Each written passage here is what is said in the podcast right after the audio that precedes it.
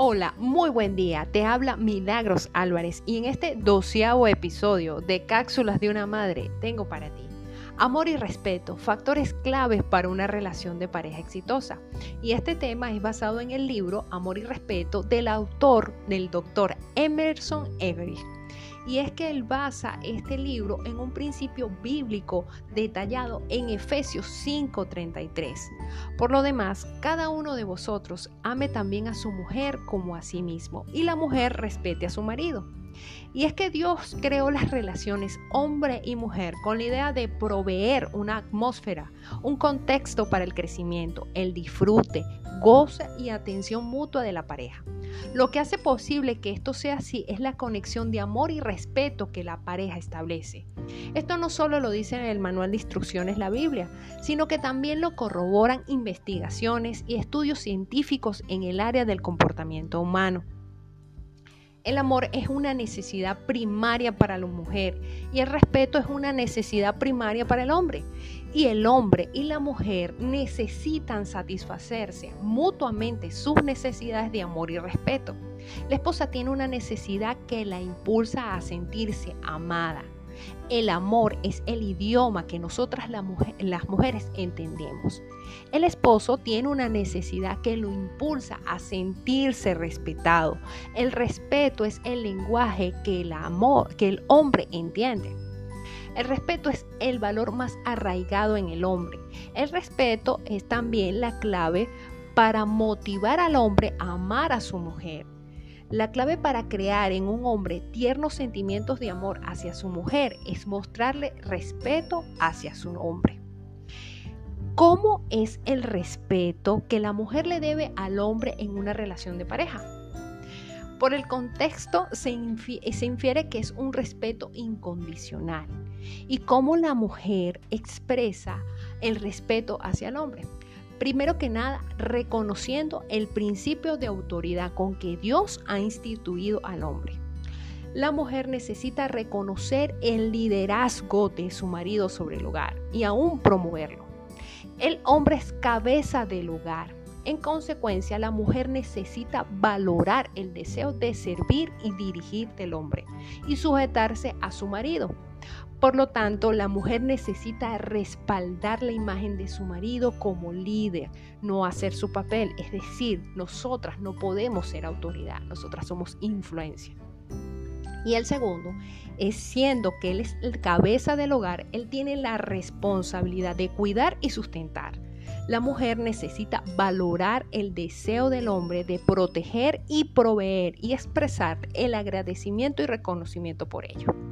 Y el tercero es, eh, en, otras formas de respetarlo, es manifestando nuestra admiración por ellos, valorando su esfuerzo y su deseo de triunfar. Óigame bien esta parte, evitando la crítica destructiva, cosa que cotidianamente hacemos, quizás con intención y a veces sin intención porque lo volvimos un hábito, así que mucho cuidado con esto.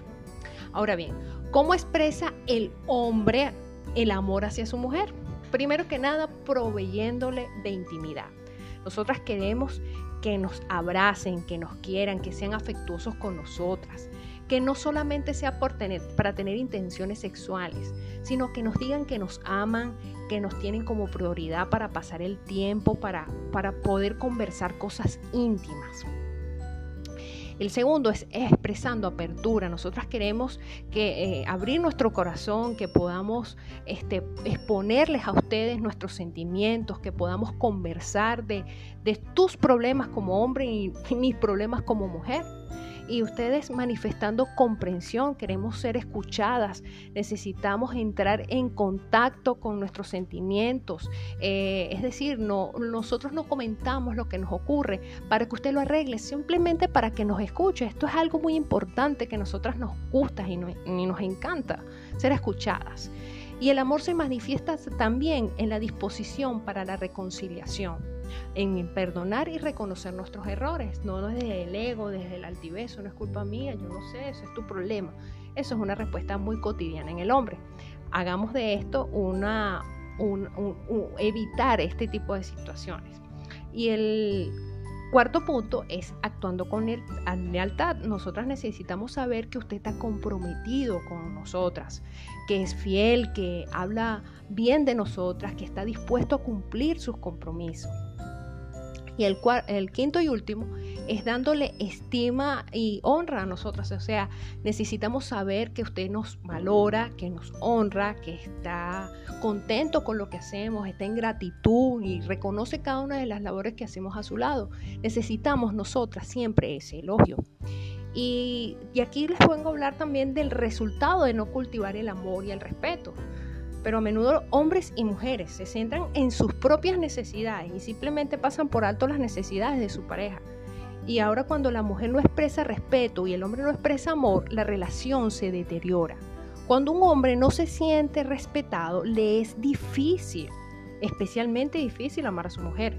Y cuando una mujer no se siente amada, le es especialmente difícil respetar a su marido. La mujer necesita amor, no está tratando de ser irrespetuosa. El hombre necesita respeto, no está tratando de ser poco amoroso. Amar y respetar se presentan entonces como dos actitudes que necesitan darse incondicionalmente.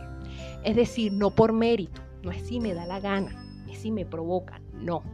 El hombre no tiene que ganarse el respeto, así como tampoco la mujer tiene que ganarse el amor. Es que él tiene que ganarse mi respeto, no, es que ella tiene que ganarse mi amor. Y esta actitud a ninguno de nosotros dos nos va a favorecer en absolutamente nada. Vamos a entrar en algo que dice el autor de este libro, en un ciclo alienante. ¿Y qué quiere decir esto?